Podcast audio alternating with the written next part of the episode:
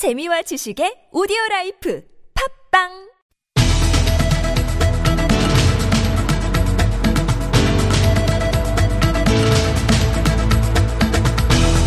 이슈의 논점과 사실관계를 짚어보는 미디어 광장. 지난 10일부터 시작된 임시국회 의견이 팽팽하게 대립했던 법안들 가운데 일명 대북전단 살포 금지법이 있었습니다. 남북관계 발전법 일부 개정안 법률안을 각인한 건데요. 이 법안을 두고 찬반이 팽팽하게 대립해 왔습니다. 그 이유는 무엇이고 언론은 이 문제를 어떻게 다뤄왔는지 북중 관계 전문가 박종철 경상대 교수 모시고 함께 이야기 나누겠습니다. 안녕하세요. 안녕하세요.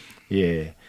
정부가 대북 전단 살포 금지법을 이런 법까지 추진하게 된 구체적인 배경은 어떤 겁니까? 예, 일단은 좀 명칭 이야기를 먼저 하겠습니다. 이제 공식 명칭이 남북관계 발전법이 되고요. 예. 어, 전단이라는 게 뭐냐? 여기서 이제 북한에 우리가 이제 보내는 여러 가지 이제 매체 수단들이 되는데요. 어, 이제 전단이라는 게 워낙 지금 상징화가 돼가지고 전단이라고 나오는데 지, 실제 법안에는요 전단, 확성기 등 이렇게 나오거든요. 확성기까지 포함이네요. 예, 확성기하고 전단이 53년도부터 지금까지 계속 그 남북의 적대적인 이 프로파간다 수단이었기 때문에 예. 이것을 금지하기 위해서 여러 차례 남북이 정상합의를 했고요. 또 하나 중요한 게 이 등에는요 LED라든가 크리스마스 트리와 같이 이런 시각 매체를 통해서 북측에 메시지를 보내는 것도 이렇게 반대하고 있습니다. 아, 우리가 그동안 대북 전단 이게 대단히 논란이 되어 왔고 이제 남북 대결 국면에서는 이게 큰 또 빌미가 되어 왔지 않습니까? 구체적으로 어떤 내용들이 담겨져 있습니까? 이 대북 전단에 뭐 그동안 뭐 몇몇 방송에서 구체적으로 언급도 되곤 했었는데요. 예, 전단을 하는 그런 단체들이 조금 다양한데 대체로 보니까는 이제 저도 이제 몇 차례 방송에 나가서 이렇게 정리를 하다 보니까는요. 이게 상당히 그 옛날에 50년대, 60년대 쓰던 방식으로 예. 상대편을 비하하는 내용들이 좀 많이 담겨져 예. 있더라고요. 그러니까는 북한도 어느 정도는 이제 정보가 공개돼 가지고 또 특히나 이제 뭐 개성공단이나 금강산 관광을 통해 가지고 남한 소식을 조금 안단 말이에요. 예. 그런데 좀, 좀 황당한 내용들을 많이 이렇게 전달을 하고 특히나 이제 북한 지도부에 대해서 뭐 이렇게 성적인 그런 모욕감, 김정은 위원장에 대한 비하. 그러니까 북한 주민들이 이걸 프로파간다로서 받아들일 수가 없는 이 전 단지를 주울 수가 없는 상태의 전단을 만드는 거예요. 다시 말씀드리면 이러한 전단은 이 남쪽을 향해서 그 남측의 강경파를 향해서 만드는 전단이지 북측 주민들에게 도움이 될까 이거 굉장히 좀 의문이 드는 전단들입니다. 예, 그러니까 프로파간다라는 게 기본적으로 설득이지 않습니까? 설득이어서 남한 체제의 어떤 우월성을 보여주고 북한 주민들을 뭐 그걸 하는 사람들 입장에서는 이게 동요시켜야 되는데 너무 이제 그런 어떤 수준 이하의 내용들이면 오히려 역효과가 날 것 같은데요. 네, 그렇죠. 이제 이게 이 목적이 뭔가 좀 살펴보니까는요, 이 사업이 목적인 것 같아요. 특히나 이제 미국이나 일본의 극우단체라든가 예. 일부 이제 정보기관과 관련된 일부 기금들이 이제 이분들에게 많은 돈을 줍니다. 예.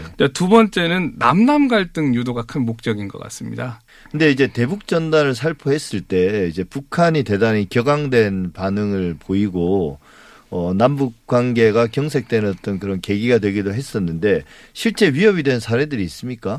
예, 몇 차례 위협이 된 사례가 있는데요. 먼저 한번 이 법안이 만들어지게 된 배경을 보면은요. 이제 법안 취지를 보면은 정전협정에서 적대적인 행위 중지, 또 7사 남북 공동 성명의 그 준수 사항, 그다음에 노태우 대통령 당시에 남북 기본 합의서에도 이런 내용들이 현재 실제로 담겨 있습니다. 그리고 2000년도 6.15에 그 김대중 대통령과 김정 일 위원장 사이 정부 간 이 이 전단 살포나 확성기를 하지 않기로 약속을 했어요. 근데 예. 그 뒤에 탈북자들이 북한에서 많이 오면서 민간이 보내기 시작했습니다.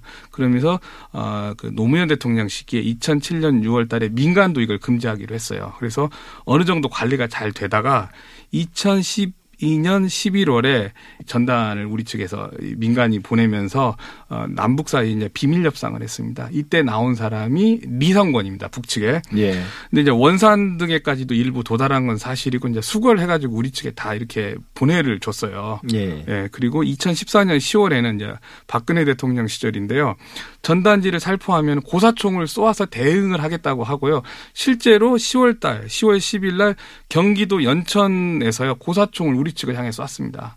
제가 이제 그 당시에 우리 측그 장군들하고 제가 면담을 했는데 우리 측도 대응 사격을 안 할 수가 없는 거잖아요. 예. 그래서 대응 사격을 하면서 이게 이제 제2의 한국 전쟁이 일어난다. 그러니까 아, 우발적인 또 사고가 발생할 수 있고 그게 그렇죠. 더뭐더 크게 번질 수 있는 위험이 항상 있다는 거죠. 그렇죠. 그래서 어, 장성들이 이, 이 북한의 반격 이 포를 쏠때 어, 우리가 이제 그 역사에 그 전범으로 남을 가능성은 있지만은 어, 우리는 한다. 근데 이렇게 고뇌에 찾는데 그 전에 이 전단지를 날리는 분들을 이렇게 청와대 그, 그, 그 당시에는 이제 예. 어, 국가안보 수석실이죠. 불러가지고 상황 설명을 했답니다.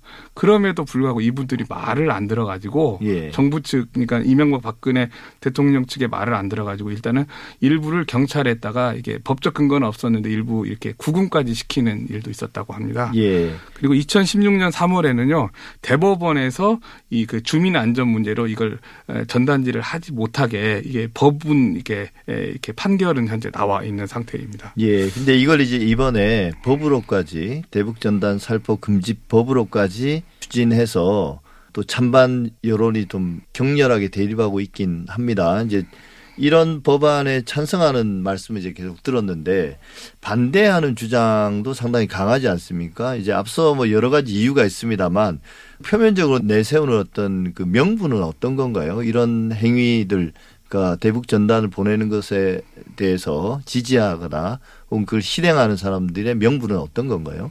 일단은 이제 제가 먼저 남북 관계 이제 정상 사이에 이제 진보든 보수든 모든 정권 사이에 합의가 됐기 때문에 특별히 이견이 나올 만한 이슈는 사실은 없습니다. 예. 근데 제가 보기에는 현 상황 하에 이 그 이 보수층들의 이 표심을 자극하기 위해 가지고 인권이라든가 또는 이 그 언론의 자유를 이야기하는 건데 실질적으로 이미 이제 큰 틀에서 그 남북 사이 합의를 했기 때문에 이런 논리는 조금 빗나가지 않나 이렇게 저는 보고 예. 있습니다. 정치적 이유가 가장 크다는 말씀이신 거죠? 예, 예. 예. 근데 이제 우리가 일시적으로 국민 안전을 위해서는 전단 살포를 막는 조치를 할 수 있다.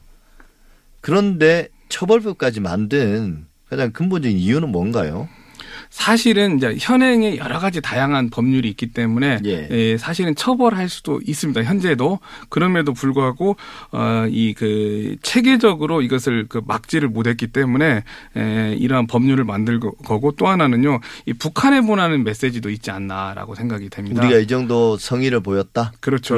이그 북한이 괴- 굉장히 지금 우리 측에 이제 항의를 하고 있고 특히나 올해 6월 달에 그 남북 공동 연락 사무소를 폭파하면서 두 가지를 이야기를 했습니다. 첫째는 전단지 살포, 또 하나는 합의 이행의 문제를 이야기를 했는데 예. 이제 우리가 이제 앞으로 조금 더 남북 합의를 갖다가 선제적으로 어, 합의를 이행하겠다라는 하나의 그 메시지가 아닌가라고도 보여집니다.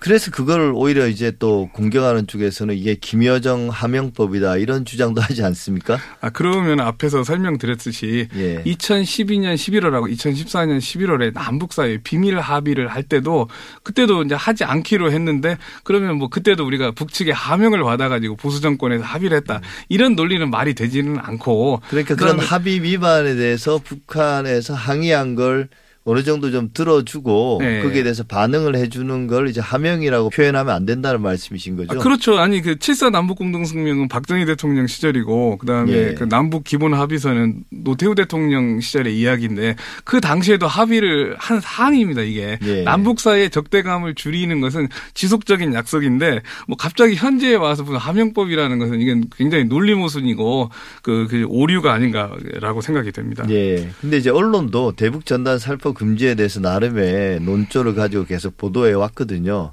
그런데 일부 보수 언론을 보면 논조가 완전히 불과 몇 년 사이에 180도 변한 사례들이 좀 있습니다.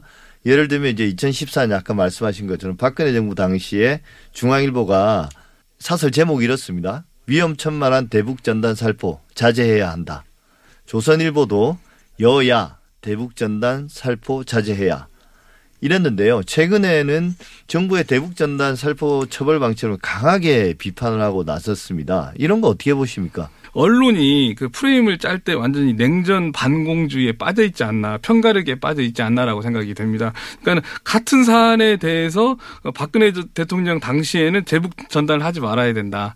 또 자기가 싫어하는 정권일 때는 그 대북 전단을 문제를 가지고 인권 문제를 갖다가 거론을 하는데 저희 입장에서 보면 그렇습니다. 이제 언론이 좀 일관성을 가지고 진실 보도를 해야 되는 게 뭐 학계나 언론계의 역할인데 이것은 지금 뭐 자기들의 그 기본 업무를 갖다가 놓치신 거 아닌가 하는 좀 아쉬움이 있습니다. 예, 뭐 맞습니다. 뭐 그때는 맞고 지금은 틀릴 수 있어요. 근데 이제 그 이유를 설명해 줘야죠. 왜 우리 생각이 이렇게 바뀌었는지. 근데 그런 것들에 대한 설명은 하나도 없고 또 아마 그 독자들이 그런 걸 요구하지도 않기 때문에 그냥 뭐, 뭐 180도 바꾸는 거 손바닥 뒤집듯이 쉽게 우리 언론들은 하곤 합니다.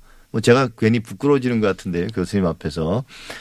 마지막으로 이 법안에 따라서 앞으로 대북 전단을 살포하면 어떤 처벌을 받습니까? 그동안 많이 제지하려고 했지만 막무가내였잖아요. 뭐 몰래 몰래 하기도 하고 그죠? 어떤 처벌을 받습니까? 예, 예. 군사 분계선 일대에서 전단 살포 행위 등 남북 합의서 위반 행위를 하는 경우에는 최대 3년 이하의 징역 또는 3천만 원 이하의 벌금을 처벌하도록 합니다.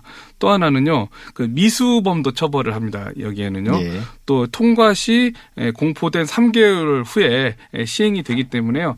내년 2, 3월부터 이제 시행이 될 것으로 전망이 되고 있습니다. 법은 통과됐지만 앞으로도 계속 논란이 될 것으로 보입니다. 또 어떤 불미스러운 일이나 혹은 뭐 물리적 충돌이 있을 수도 있고요. 피해를 받는 지자체들이 이제 어, 그 국경 일대 군사분계선 예, 일대 예. 예, 예, 지자체들이기 때문에 지자체들도 그 이제 국회에만 기대지 말고 지자체 자체에서 이 조례를 좀 만드는 것도 좀 연구할 필요가 있지 않을까라고 생각이 됩니다. 예.